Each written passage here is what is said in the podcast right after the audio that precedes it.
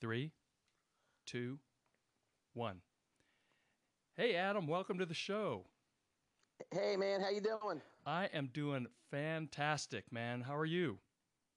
I'm good. Thanks for having me out. You know, it's been a, a long time coming. Both you and I have been highly interested in what we're, you know, both trying to do. I've been watching, listening to your podcast regularly, man. I really appreciate all the, the work you're putting in. Uh, likewise, man. I'm super stoked to have you on the show. I, have been like chomp, biting my fingernails and all that stuff. It's so great to have you on the show today and um, looking forward to it. So, uh, as I always say, Adam, are you ready to get this sober party started or what? I'm ready to get the party started. Man. Awesome. My favorite word. Hey, so uh, let's launch into uh, just a few questions. You know, tell us a little bit about yourself, where you grew up, how many brothers, sisters, hobbies, and all that good stuff. What are you all about, man? Well, it's as you know, my, name is Adam Jasinski. This is also, you know, a great tie-in for myself. This is going to be aired for you guys out there It's my podcast. Also, I'm going to, you know, put it out as my fourth one in the series. So, my history and background, kind of, I'm known for the winner of the CBS show Big Brother. I won the half a million dollars, got out, and it was a full-blown pill mill here in South Florida, and I decided that, you know, using my earnings to sell drugs was a genius idea, and mental health situations, you know, what turned out to be di- undiagnosed bipolar disorder paired with, you know, a raging drug habit just landed my ass in federal prison for four years. And, you know, and that in a nutshell was a blessing in disguise because it gave me the time I needed to really rearrange my life and put the time in that's needed to get out of that hole that I dug myself in. And, you know, I came out the other side, and as you've been seeing lately, I've been working in the mental health and the addiction fields for the last, you know, six years, and I've been, you know, clean, sober, mentally stable, and written a book called My Kids on Drugs Now What, and helping parents and families get their asses together, you know? That is awesome. Wow, that's very cool. Yeah, I want to talk about the book. I want to talk about your podcast later. Want to get into your story Yeah. later. What kind of hobbies do you have, man? Are you uh you uh, I got a weightlifter, right? Dirt bikes. I got a go kart out there. I got, you know, my girl over here. She's always got me planning on something, whether it's Friday, Saturday. I don't even book anything anymore. She has me scheduled. So you know, healthy, sober, good stuff. Like, listen, for me, being sober, I have to have things planned in advance. You know, before when you're using, it's always fly by night, like fly by the seat of your pants. Oh, whatever yeah. comes goes for me, if I like, for instance, I'm going to see Florida Georgia Line um, October 14th. So the day after this, um, th- this next Friday, you know, we're, we're recording this a little bit earlier, but you know, I have that booked. I'm going to see Nelly and Florida Georgia Line, which is a great plan for me to look forward to. Cool. Um, she has a cruise that we're going to go on um, in November. So for you got me, an extra ticket? Yeah, come on down. It's gonna it's gonna be a good time. I actually saw them um, once before. It was really worth going, so we're gonna go back again. Nice, nice. And Uh, you look back like to like a my hobbies and, and Uh-huh.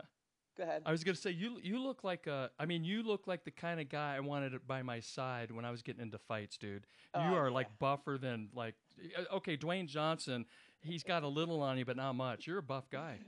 Yeah, man. I'm, I'm stopping the and part of my mental health is if you want to go into the mental health and what my life was lacking. You know, I remember I went to University of Pennsylvania when they first diagnosed me, and I didn't believe it. Like any drug addict, they had like those studies they pay you for. You know, so right? I was free and clear off of drugs, and I was like, something's still not right. So I go online and I do like mental health studies, and University of Pennsylvania was like, we're paying for people to come be part of our bipolar study. I was like, sign me up, you know. So I went to UPenn, and I didn't qualify for the study for it's for people who cycle like once a year. And the guy looked at me right away, and he was like, man, you've been struggling for way too long, and we're gonna get you better.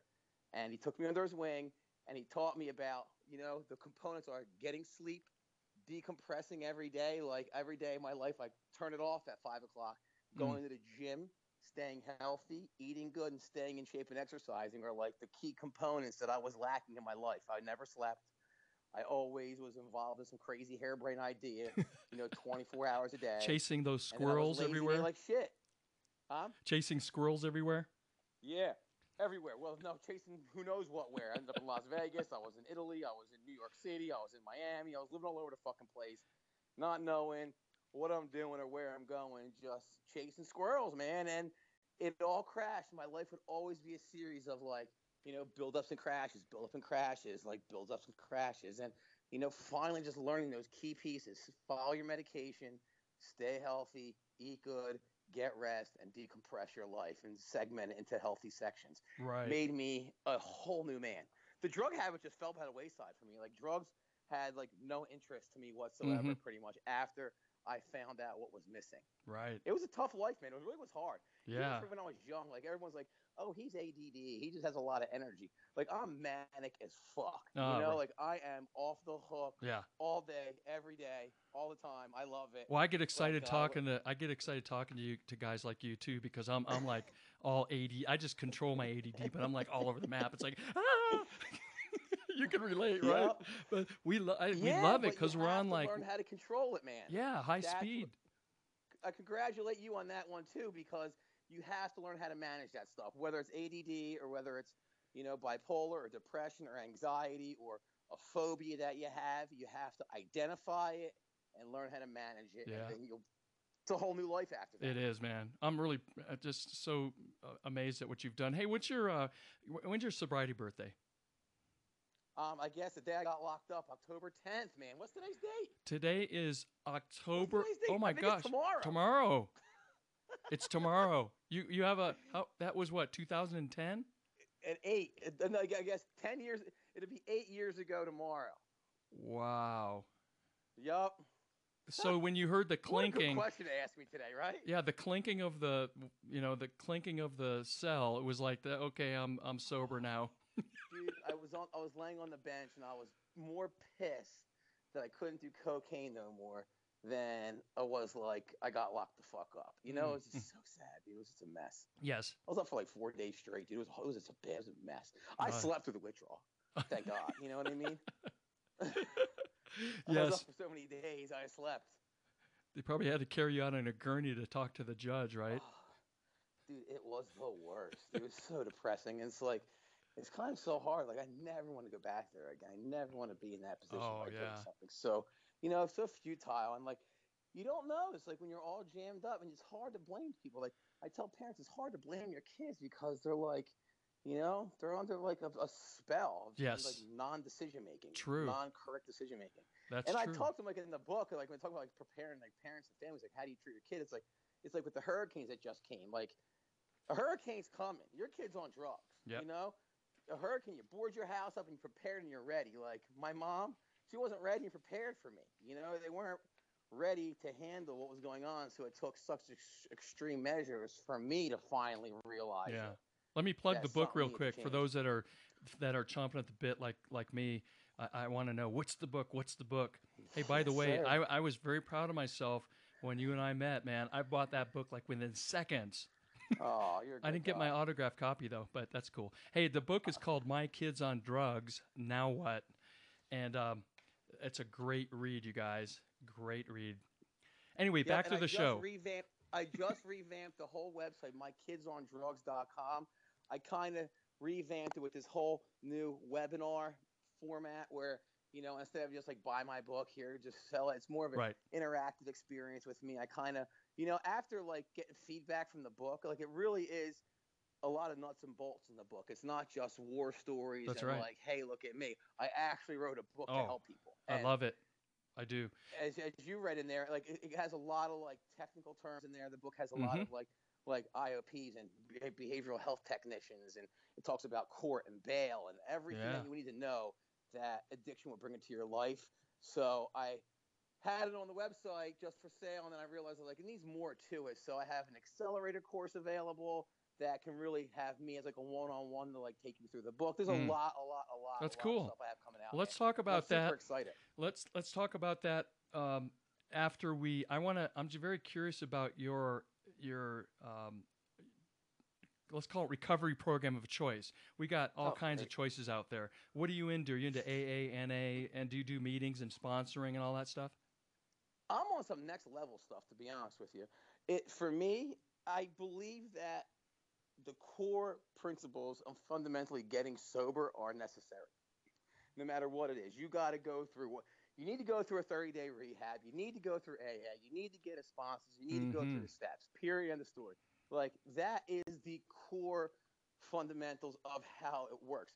But for me, I take it to the next level. Is my life? I don't need. I don't. I don't need to. I my meetings are you know hanging out with like peers. My meetings are hanging out with people more influential than me. I don't hang out with people with, with former drug addicts Mhm, anymore. I kind of spend more of my time hanging out with people who have what I want in life. yeah. So I kind of developed a hybrid program that involves spirituality. Um, it involves accountability. Involves a regular schedule. Because you think about it, like AA is about being accountable. It's about having scheduled time Right. to work on yourself. So for me, um, it, it, it my my recovery program changes as I've changed, as I've developed. It changed. When I first got out on Bound, I went through an inpatient rehab, and I listened and learned and spoke up. Hmm I worked the program. I did what was expected of me. You're there for yourself. Like in the book, it's a selfish program, you know, like Right. you're there for you to get better. Like don't sit there with your therapist in one-on-one group session and just nod your head. Like talk about shit that bothers you. That's you. right. No know, arms like, folded, uh, you know, arms crossed and folded, scowl on the face, cap turns Yep. backward, turned backwards, not saying a word, not going to do it. No, like like sit in group and raise your hand. Like read the literature. Like read the big book. Like read what's in there. Like mm-hmm. know the material. I Right. read the Bible front to back and Big Brother five times. So why not read? I'm, I'm a reader, so it's naturally. But like if that's written for a reason, the Bible's written for a reason because it's good things to read. Like the AA Alcoholics Anonymous book and Alcoholics Anonymous book is written for a reason. It's good stuff to read. It serves a purpose. So read the That's shit. right. Absorb the material. You know what I mean? Like Yeah. you need to get those fundamentals when you pick a sponsor. I didn't pick a kid that had a year sober. I found the guy that had the nicest car in the parking lot, dressed the nicest, seemed to have the most money, you know, and Yep. probably got with the hottest chicks. I'm like, Ralph, I'm hanging out with you. You know what I mean? Did you get any chicks from that? Years. Yeah, yeah. It didn't- matter. I learned some tips from that man. You know what I mean? Because you were focused I on sobriety. Yep, Ralph polished my game up to make me more of a gentleman. You know what I'm saying? Because he had it. 25 years sober and was successful in his life, all in all aspects of life. You know, I didn't look at it as just you know drugs, drugs, drugs, drugs, drugs, drugs, drugs, drugs, booze, booze, booze, booze, booze. Like my conversation now, especially with the kids I work with, with interventions, and with kids that are in recovery, and I say kids, that means 18 to like 26, mhm. the- like the demographic I work with. I don't talk about drugs to them. It's like, what's your goals? How's your job? Love it. How's the halfway house life? You know, how's things with your family? Like, I try not to talk about drugs because for me, they're not part of my life anymore. Right. My biggest concern and biggest issue is my mental health. So I kind of talk about mental health things with others because that's where I need my support. Yeah. Does that make sense to you? No, totally. I totally get it. The reason I started this podcast was because I felt like we were pigeonholed as people in recovery that we could never be successful. And I, I always said that's bull, man. Look We- at me, man. I'm yeah, killing ex- it. exactly. And you know, so this show is like about business. It's about success. It's about sobriety. But we don't, you know, we don't want to dwell on the the. Ex- there's the experience, strength, and hope. This show is focused on strength and hope, and and Yep. smaller on the experiences. Yeah, and there's a and, and you have to understand there's a progression. When you stand still, you relapse. You know what I mean? Right. Like you have to constantly be progressing to a better place. You have to constantly, in my opinion, be becoming a, a, a finer person. It's like training. Like in church the other day, they're talking about you can pray at something all you want, you know, and you can try all you want, but you need to train and condition yourself. You know, like oh, you're gonna say you're gonna pass the bar. You're like, I prayed and I tried to take the test, but I failed. No, you need to study to pass the exam Mhm. that was kind of the example and that kind of stuff sticks with me you know so it's like you know i'm conditioning myself and training myself to be better you know at life and period it's not just mentally or sober it's like it's like life's tough dude life was never promised That's to right. be rainbows and fucking unicorns you know what Yes. i mean like it's hard I it's love your approach hard. on that too. Hey, how old were you the first time you you drank or used drugs? And 13 12 13 Did you never like it? stopped until i was I loved it man never stopped until i was 32 that's a little 13 to while. 30 13 to 32 dude how long's that good 20 good 20 year run dude i had in me I mean, Right. nonstop and, then, and like i thought like switching up like cocaine for Percocets was like taking a break. You know what I mean? Like that's how insane I was. Right, right. I'm gonna quit You the know, coke and I'll go to mushrooms this time. Yeah, yeah, yeah. Or I'll take ecstasy every weekend. But like for me, I wasn't a fall down drunk. Sometimes those fall down drunks have a leg up because they get to the they get to the bottom first. Right. You know, you can't go on fucking getting arrested and passing out every night. You know. That's right. For me, it was the long term play. Like I was like functioning. I had an eight ball. I had like planned out how long an eight ball would last me for and how much I can do a day, and I would take X amount of pills, and like it was just a functioning habit. I was just so conditioned to do it, and always having drugs and always selling drugs because I need to pay for the drugs. yeah. Because for me, uh, that was my problem. I didn't. I I got I, I got was manic. I got high off selling drugs. That was my high. You know what I mean?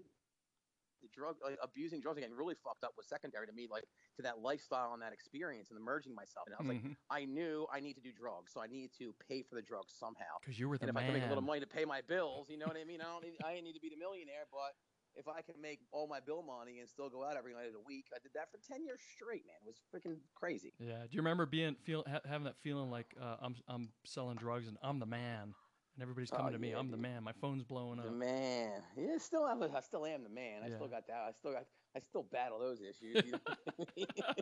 hey, well, uh, but it feels good, man. It Oh, feels you're doing feel great. Good. You know what I'm saying? yeah. It feels good to feel good. You gotta feel good about yourself. Like, listen, I'm a dude. I'm a man. I'm a provider. I have to be the bread earner. You know Mhm. what I mean? Like, those things, in my opinion, hasn't changed. So whatever I gotta do to keep provide for my family and my life. Like these kids don't get it. Like someday you're gonna have to take care of your parents. You know, they're Yeah. so Yeah. the generation now is just so different, man. Mhm. There's like everything's just postponed and postponed and postponed, know? and it's like back in the day, you know, when they didn't have all this information and, and this availability, like you're 18, you're going to get a job and you're taking care of yourself. You know, Mhm. now they're 26 and don't even know how to wash clothes, and it's just like, Yeah. Right. man. But that's a whole nother subject matter to begin with. But you know, back to what I was saying, it's like I finally learned I had to grow up at 33 years old. I was like, you know, I'm arrested, I'm in jail, I'm in a bench in freaking Boston, Massachusetts, dude, for selling drugs. And after I had a half million dollars in my pocket and was a national celebrity, it's like some kind of disconnect here, you know? And then as I went through the program, I did the rehab, I did the mental health rehab. And for me, I separated those two programs. So now my mom owns half of a um, treatment program here in, South Florida. It's a mental health based program where, you know, it's you, you need to identify like substance abuse, treat substance abuse. Mental health programs treat mental health. I didn't convolute and Right. mingle the two Right. of them like so many do. They're like, okay, here's some Neurontin, and you're just a day clean. You're five days clean. Here's some. Here's some Neurontin. You know, like you don't know you need it. You know, what I'm saying? you don't know if you need gabapentin. You know what I mean? You don't know when you're clean. So my belief is you need to dry out. You need to get everything out of your system Mhm. for six months. Yeah. Like nothing in you. Like unless you're unless you're like schizophrenic and you need the Haldol shot, that's a different story. Right. You know what I mean? Absolutely. But if you're like borderline or just have you know some anxiety, phobias, bipolar, clean out, dry out, stay in a program for six months, and then you can know finally what you feel with nothing. Yep. You don't know. People don't. You forget what what your body feels. You don't know what it's like to feel without being on some sort of substance. So whether it's true. Tobacco, So cigarettes, true. weed, you know, something. People are like, oh, I'm just smoking pot. Like, you still don't know who you are. You need to get back. Because that's what the quote unquote normal people, they know who they are. Like, they'll smoke pot and not do anything for a whole week. You know what I mean? Or they'll go out and have a drink like once a month and they, they, they can still have a zero to come back to, you know? So, uh, t- tell us about your, you know, your battle against drugs and alcohol. What did it do to your life? Let's go back a little ways. And uh, when you said I've had enough, I have a feeling I know, but the listeners may not know uh, your story. What's your story like, and how dark did it get? I mean, it was so bad that I just, I mean, listen, I was a half, I won a half million bucks. Thank God my mom told me to buy real estate. And that's what I do with my money. But I started parlaying it away, and like I didn't want to leave the house. I didn't want to answer the phone. Um, I would get, you know, finally drugged up enough where I felt like in a great mood, like one day a week, and then two days later I'll be cocooned up for 24 hours. It's like I Mhm. didn't know how to ask for help. I didn't want to say, I didn't want to deal with the embarrassment of going to rehab. I was scared of rehab. I was like, rehab's for pussies and rehab's for quitters. You know what I mean? I was like, it's not for me. And like, I was so against any of that stuff. And I was just like, I'll figure it out myself. I'll brush my shoulders and I'll be okay. And I kept like trying to cold turkey it for so long, you know? And Mhm. it got to the point where my life just fucking sucked, You So at the end of the day, to be honest, it was like a relief, a, a burden was when I got in trouble. It was like I can breathe. I was like, Mm. like there's no more pressure, there's no more burdens, there's no more fighting it. You know, it's done. I felt like it was all over when I got locked up, and I just knew I was committed to not going back. Mhm. And then for me, you know, from 13 to 33, I missed out on so much in life. You know, then I got out of jail. I started like like normal stuff to me is cool. You know, I never did none of that shit Yeah. before. So like I wrote like re revisiting, like I said, when I get dirt bikes and go karts, like revisiting stuff I did when I was a kid that I like to do again now. I'm like a dad, dude. You know what I mean? Without a kids, Yep. yeah. But it's like I love doing that kind of stuff, and it was just such a shitty place I was in. I just don't want to go back there again. It was that, you know, Mhm. that scary. Were you ever suicidal? depressing? I mean, no, never. Never. Never ever suicidal, Mm-hmm. but I mean, you can see how people get there. Right. Like Yeah. I had tremendous family support. You know, I had a lot of people who love me. So for me, it really was never that that bad where I was really really alone. You know, like my mom knew something was up. My you know my brother can tell something was going on with me. But you know, you're the one with the money at that point. You know, I'm the one that had the half million dollars in the bank, not you. So who's gonna tell me what the fuck I can do and not do?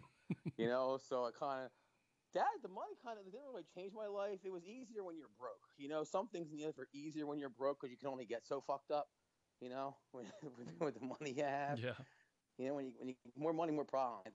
So for me, when I had that much accessible funds, it's like there's no like I'm getting eight ball for the weekend. It's like I'm buying an ounce of coke. You know, I'm buying a thousand pills, Mm-hmm. and that's how manic I was. So I had like stockpiled inventory of fucking drugs, where it was like whenever, wherever, whatever. You know, I was getting nightclubs for free. I was getting free rooms at the Hard Rock whenever I wanted them. It was party time, man, for a good year and a half nonstop Isn't and the it party ends, interesting? the music stops playing. And with my mental health, real quick, you know, with my mental health, like people like loved hanging out with me 'cause I'm Oh, fun and yeah. exciting. But their party, they go home about their lives, and I'm still stuck. You Yeah. know, on my top still spinning. Isn't it interesting how most of the time when you hear about enable, enabling or enabler, it's it's referring to a person, but those that have had money and been in drug and alcohol, have drug and alcohol, food, whatever, name the addiction. Money Right. actually becomes the enabler.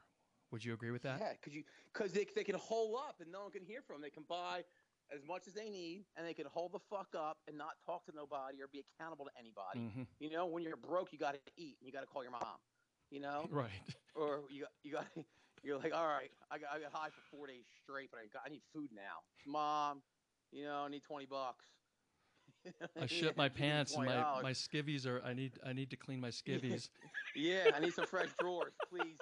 Come pick me up. When you're when you're rich, when you got money, not even rich, when you have like when you're well off, you know, that's why guys with like great jobs, you know, they they fall so hard because you have access, you have means, and then the swing of the pendulum goes so far. Like when you only have a little bit, your pendulum's like swinging like it's like bipolar. Like my mania goes all the way to the left, all the way to the right. When you only have a little bit of money, it goes left and right fast. When you got money, it, it's the swings are way stronger and way bigger yeah. Which really, you know what I mean, digs that hole deeper. And I'm a firm believer as far as you go into the woods and as far as you got to come out of the woods, you know, like Yeah. it's not an overnight cure. Like people are like, oh, I went to detox. I'm, I'm doing heroin for three years. I went to detox for two days and I'm cured. Like bullshit, dude. You're not cured, pal. You know, and and it's the parents that get like jerked around the most. And then also like the book was for parents. It's like I'm a big advocate now for parents because they're the key, I think, to really changing the state of addiction in our country. Like they need to be prepared in advance. You need to be ready. You need to be able to identify addiction. You need to be able to handle it swiftly. You know, when it comes into your household versus denying it, turning a blind eye, buying. Like how many times I lied to my mom? I was like, "Yeah, ma, I'm only smoking weed when I'm fucking sniffing heroin." You know what I'm Right. saying? Like, Let me. This is a good. par- this is a good time for me to play this clip. I want to play this clip that has exactly Alright, to do with the with parents, and it's kind of like uh, wake up. Okay, it's it's about 20 seconds. I'm not sure if you'll be able to hear it, but if not, uh, I'll be right back. Hold on. Okay. There got you parents licked up and figured out because they're the one running the show in the house.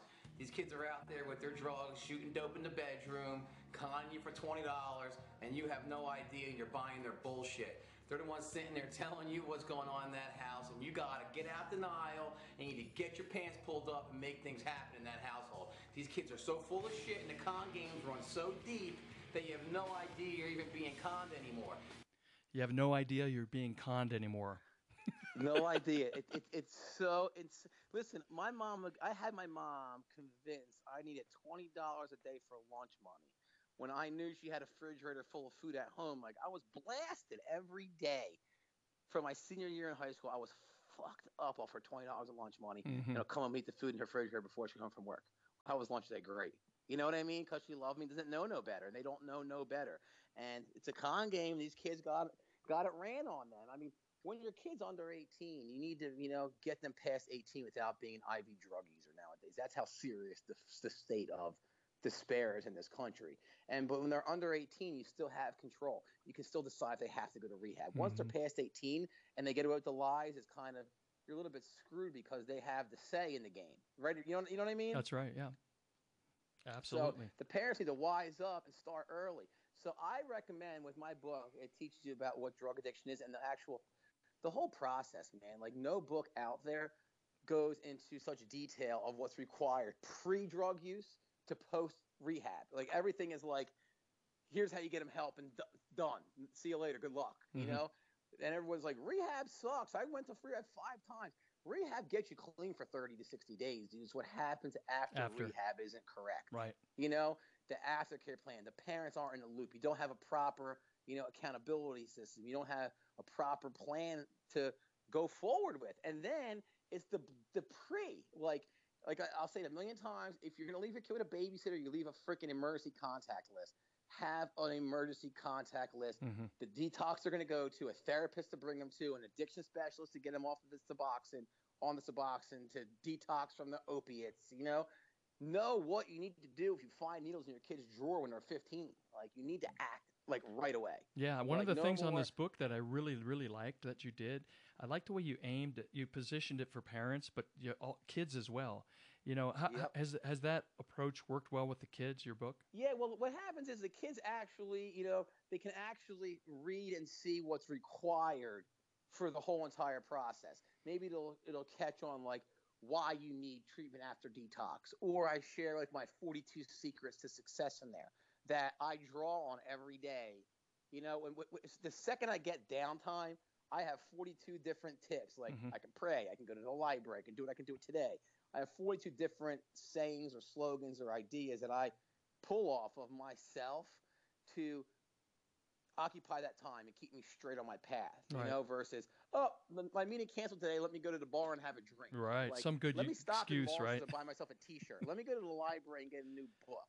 You know, let me go on my notes on my phone and work on a project I've been waiting for a half an hour. Change it up. here. Let me do a little bit of research. Let me do, you know, quit the excuses. Like, you know, do what you can do what you have today is important because every time you're always like, I don't have a new camera and I don't have a microphone. I can't do my podcast. Like, but you can put a list of ideas. You can put a list of stories together. You can outline your timeline. You know how much work you can do without even having any equipment hmm you know so i kind of share those things with kids so they can kind of like get a leg up at it um, i got a few more books coming out and a lot more things on my pipeline but i just really wanted to get that out there like a state of emergency like parents read this freaking book Yeah, I was going to ask you where. Yes, because there's a lot of it's chock full of great information. I was going to ask you where did oh. you get the where did the idea come from in writing this book? Um, for me, it's like a I saw what I put my mom, my, my, my mom, my dad, and my family through, and I don't want another parent to suffer like they did again. And then there was like my mom was so close to to pulling it off, you know, so many times, but she was just a little bit shy of getting there, you know. So maybe if I can help, mm, I don't want no mom sitting at the kitchen table looking at the clock like, "Where's my kid? Is he okay?" You know, I want them to have my book as solace, you know, in those times of need and despair. And then I want them to be able to achieve success. Like, don't mortgage your house for rehab. You know, like I teach you a way to pay for rehab. I teach you how to, you know, know there might be two or three stays in rehab. Mhm. And there's so much to the dynamic of e- of the whole process. There's so much to it. And I take for granted like the terminology and the lingo and what goes on in the industry because it's second nature to me anymore. hmm But every mom, like if your kid's in rehab, you want to talk about, you know, how was your one-on-one session today, or, or you, you were what kind of group? Were you a didactic group today? Was it, you know, a discussion group today? You know, and that way you can share with your kids on what they're doing, and also it tells the parents like their role in the process. Like you need to be active. Like the kids aren't going to quit. If your kid's like a kid, like eight, 16, 17, 18, 19 years old, they're not going to quit doing heroin themselves. You know what I mean? Like something drastic has to happen for them to stop using a needle. Right. So they need to understand that. Like, you need to do your job and help them because they're not getting high is fun, you know, and then it becomes a necessity. So it's extreme fun and extreme necessity. Where and there is I'm going to stop because the mom says so. It's not part of the process, you know. So I really want the moms to know what role they have to take. The dads to know, like, and it's like the biggest, sharpest businessman I could ever meet. This guy is worth a billion dollars. He came and talked to his daughter, you know, and he can close any deal in the world, but he can't get his daughter in rehab. Like he Right. can't have that conversation. So I also teach him how to rebuild that conversation, hmm rebuild that trust. You know, your kid's not your kid no more. Your kid's shooting drugs. He's an adult. He's your friend. You know, the the, the tone hmm needs to be, you know, me talking to you kind of tone, like Right. friend to friend, one on one, shoot me straight guy, you know, kind of mentality versus like, you smoke pot, get out of my house. You know, like, come on. Hey, uh, explain the importance of uh, how parents of the addicted need to move away from um, the parent, but being the parent, like you're talking about, to to a passive support role. Because I think you're kind of talking in that general vein. Is that correct? Yep, yep, hundred percent. Like the conversation would be like, you know, not like Jimmy, like if then, like if you're setting a boundary, set a fucking boundary, dude. Don't be like, if you do this, we'll never come back here again. The kid comes home high in an hour, and you let him stay in your house. I you love know? it. I love it. you need to you need to set your boundaries soft and hard. You need to learn about interventions, and like you just said, the conversation needs to be like you're talking to your friend. If you think about you and your parents' relationship, it turns into a friendship relationship. hmm It's no longer you know mother daughter father son. It's like confidant advisor, you know type of role in life. At least for me, it is. Correct. You know, I know they're always my mom, always my dad, and always love me like I'm a baby. But still, I can talk to them. You know, like what should I do here, or what ha- what's your advice on this? And I learned to turn that corner, and sobriety taught me that. But the parents need to learn, like, if your kid goes no smoking pot, don't be like, why are you smoking weed? Be like, yeah, you smell like weed, buddy. Who you smoking? What's going on? You know, you're all right. You think about it. You know, like change the tone, man. Like mention it. Don't let them get away with it. Don't ever condone something that's illegal. You know, if you if you let them get away with smoking pot, why won't you not let them get away with doing heroin? You know, between the ages of and nowadays, I would start in my book when these kids are like going into middle school, man. hmm It's that hyper, you know. Let's it's, do it's a- hyper fast forward. I, Let's do a role play for a we second. were little, you know. Okay. I, I, would, I wanted to ask you this. Okay, here's the scenario. Kid got busted for drugs, in rehab, back home, enabler parent, codependent parent, no boundaries, kind of boundaries, but not really, and the kid messes up. What are you going to suggest that they do? They, they Well, violate the rules. First, I mean, you need to have a way of detecting this stuff. I'm a big supporter of drug testing at home. That really brings the conversation to a head. You know, I mean, if my if if my kid was in that state, he would be accountable with instant drug tests at least every three days Mhm. until he was done his program on that kitchen fucking table, hell or high water, pee in that cup, kid. You know, because a lot of times my mom did it. Dude, don't think I'm kidding you. My mom worked for LabCorp before there was 12 panel instant tests, and I would pee in a plastic cup and she would put cellophane on, take it to work and test my my pee when I was in high school. And swear to God, and it fucking worked, dude. It's it got me off heroin Right. until you know, and I never did heroin again after that. But it makes the conversation real. You know, it's accountability. If your kid's just smoking pot, guess what they're gonna say? They'll pee in that cup. Like if you're listen, pot, beer, I get it. You grow up, it happens. It's part of life. You're gonna experiment. You're gonna try it. I mean, it's a phase. It's not a phase. Whatever. You know what I mean? But you can't condemn them because they're going to Mhm. try it at some point in their life. Mhm. You understand? They're gonna drink. If they're drink and they drive their car, condemn them because you can't fucking drink and drive. You know what I mean? Right. if you had a sip of a beer and they're like, I didn't like it, and you talk about it and they're transparent with it, they're growing up. But you need to be vigilant when that starts happening. The second they start doing that shit, you got to be vigilant. So back to the scenario, if my kid's home and he's fucking around, you know, I'm going to have an Mhm. instant drug. Every time he leaves that house and comes back, you know, with his buddies, he's going to pee in a cup. And then you'll know what's what. If it's ju- you'll know if it's just weed. You'll know if it's Xanax, cocaine, meth, and heroin. You know, which some Yeah. the Yeah. poor parent that thinks they're just smoking weed and they pee in a cup and get those results. You know what I'm saying? Shit gets real, real fast. Let's let's take it to the to next stop- level. You ready? We're gonna level up. yep. We're leveling up. Okay, I peed in the cup. I'm ready, buddy. I peed in the cup. The kid peed in the cup, and blew the the test. Okay, now what? You, I'm gonna tell you to go fuck yourself. Leave me alone. They're probably gonna walk out of the door, and this is when it gets tricky because the conversation, the intervention. If you walked into my house, if my, my mom, dad, and brother were sitting in the living room, and I walked in, and like you're going to rehab, I say go fuck yourself and go upstairs, you know. Mhm, mhm. But you need to bring a third person like myself into the conversation. Get someone else on the phone with your kid because I can relate to him better than mom and dad can. I can be like, listen, buddy, you know what I mean? At least it might take me three or four conversations with the kid, but I can level with him faster than than than a mom who has Mhm. feeling in the game can. Mm. You know, Mhm. I can say, listen, buddy, you know, you're blowing, you're lighting the 12 panel. Your mom's scared to death. She's sick to her stomach. I get getting high is fun, you know, but it can only last for so long, buddy. Why don't you, you know, why don't you come, why don't you, why don't you come to Arizona? Why don't you come to California? Why don't you come to Florida? You know, and give it a shot. You know, if you don't like it, I'll send you back home. But you're not gonna get sick. You're gonna hang out with cool people, and you're gonna have a decent time. You know, what do you think about giving it a shot and get them in the rehab? Mm. you know and those are ways to do it so for me i mean if they blow up the panels like that you got to take a deep breath and you got to be cool man you can't lose your shit on them you got to be like are you seeing this right You're like billy are you, see, are you seeing this but like this is some some weed you're smoking right be like this isn't gonna happen like how long is this gonna go on like this for man be like seriously i'm your mom i love you and you lie to me and be like, I get it, I get it. I knew you had a problem for a long time. I'm not holding it against you. You're sick.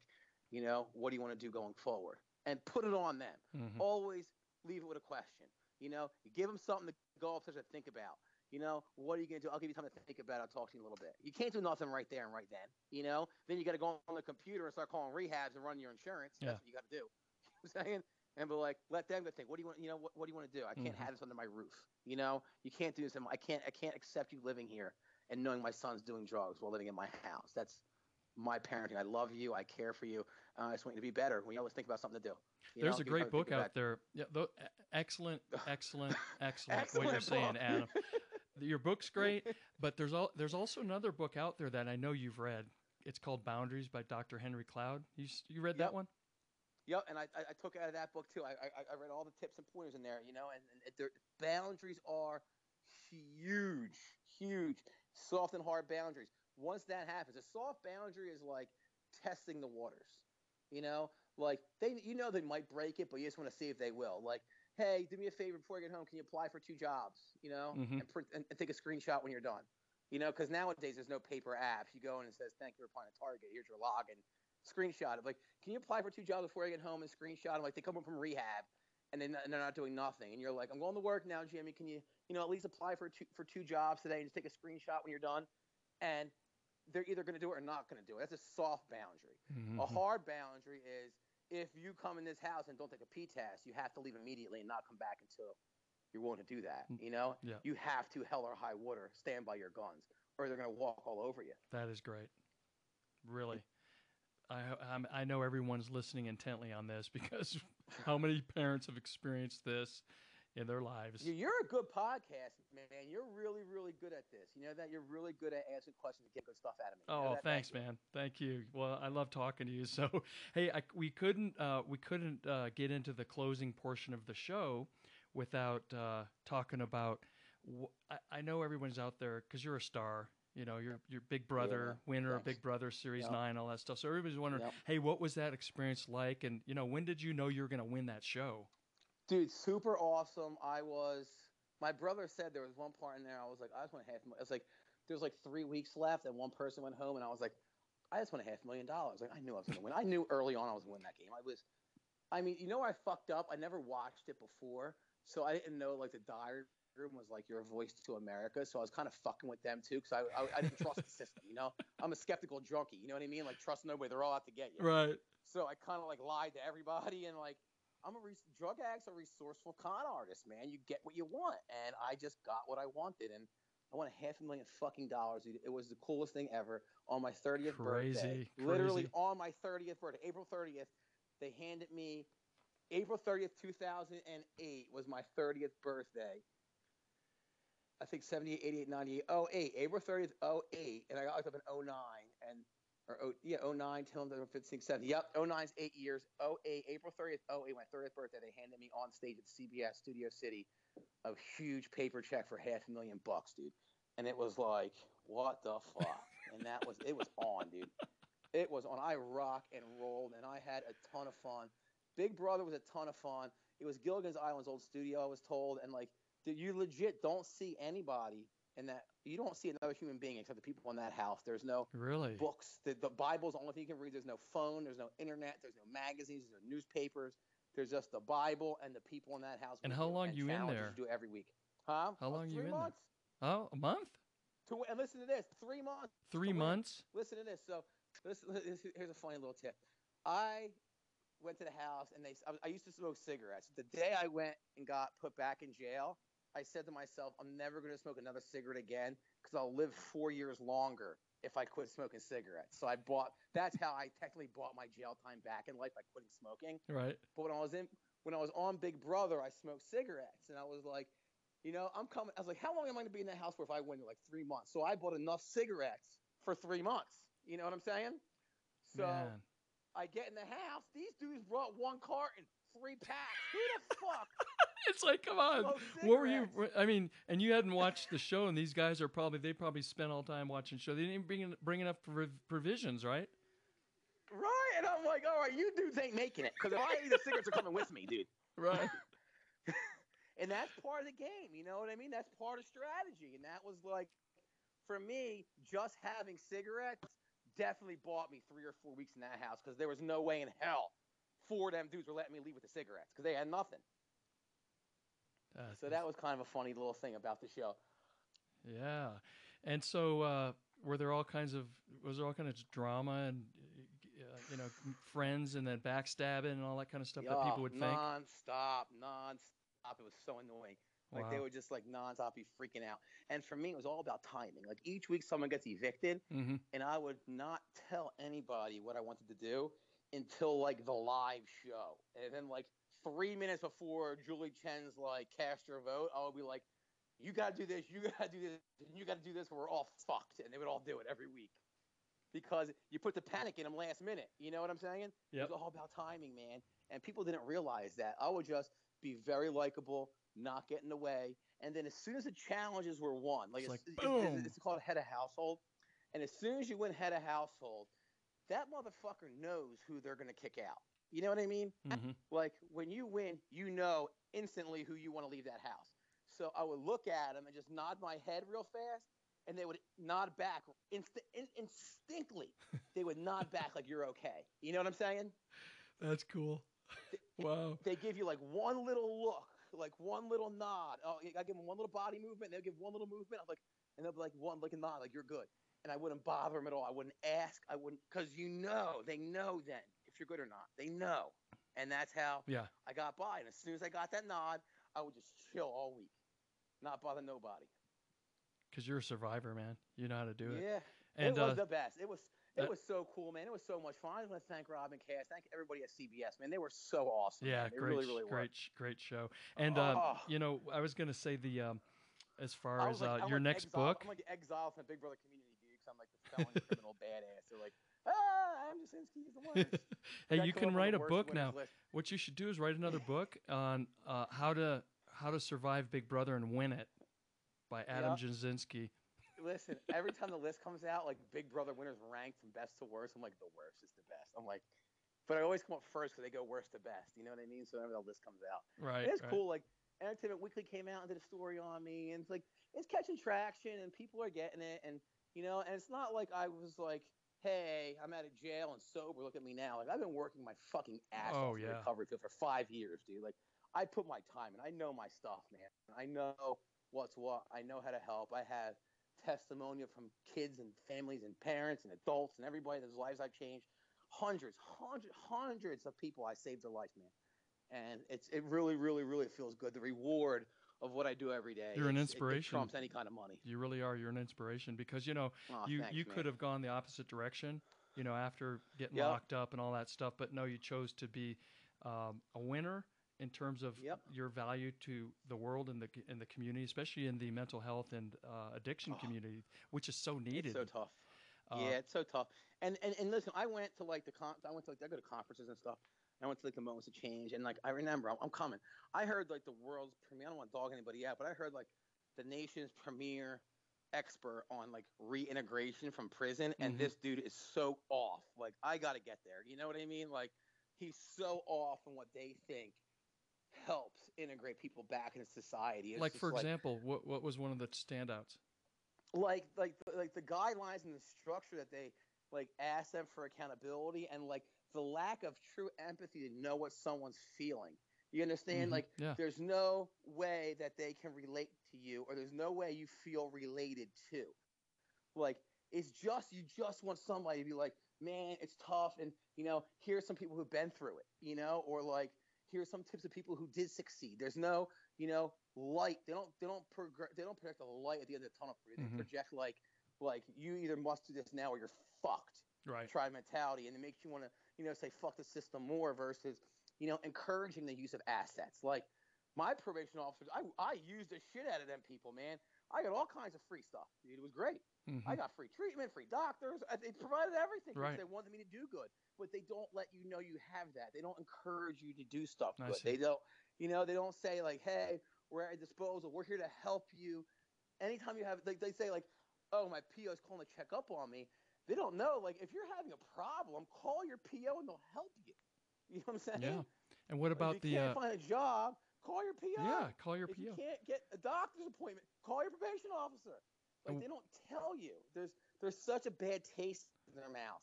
You know, there needs some sort of program that can kind of, you know, make it more encouraging, you know, make shine light on the resources that are available, you know, and give them a toolbox to success versus like boxing them in the relapse, you That's know, true. recidivism. Like And what about the what about the silent F word? You know what I call the F word? It's not the F word. what? Felony. Okay, here's the Oh. deal. You got. I work with Oh. guys right now here. In, uh, um, there's a great organization. Uh, uh, folks that, that are have been incarcerated, they're coming out. Most of them, are, uh, you know, drug offenders and whatnot. Um, and so you're you got a felony on your your record your entire life. It sucks, dude. It sucks. I work in like the medical sales. Right. I do. I sell like lab diagnostic testing. I sell like cancer testing Mhm. too. Um, and like it's tough. Like I'm working a deal with this huge multi-million dollar Right. company, and they Google my name, and it's like, oh, you're a felon, and I got to go through like, you know, like who the fuck wants to explain all that shit? Oh, yeah. You know what I mean? Like I'm a good guy, man. Of- I fuck. I made a mistake, and it made me better. You know. And But people so have to pay. and everything's they they- They say you're doing your time when you do your time. I say you do your time after your time, after and- like what, and for your, the rest of your life. you you gotta figure you gotta be prepared to work for yourself. Like you gotta Yes. earn your own way at that point. Like for me, you know, and they gotta understand. Like they don't teach you. Like if I incorporate a business and I own that company, a company can hire my company, but not me personally. Isn't that fucked up? Mhm. Like a company can hire, you know, my company I own can be hired by a company, but if they hire me personally, I'm a felon. They can't. So th- people don't they don't know these tricks. You know what I'm saying? Like Mhm. work for yourself, get Yes. hired as a contractor, hired independently, solicit your business name, not your name. So they're not googling you; they Google your business. That's you know, right. you have to.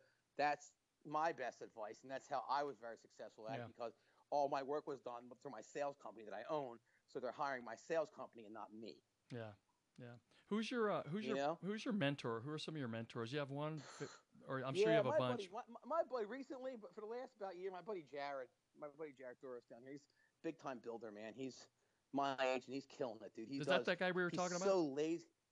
Yep, that's, Mhm. that's the guy in a, Cool. the big construction company. He's so laser focused, man, and his advice is so sound. It's like he's my opposite, but he listens so well and gives me such sound advice. Like it's real. I tell my mom all the time, like I can't believe I found a friend that's good, you know, because even in my worst, I can know I can no matter how shitty and bad mood or whatever it is.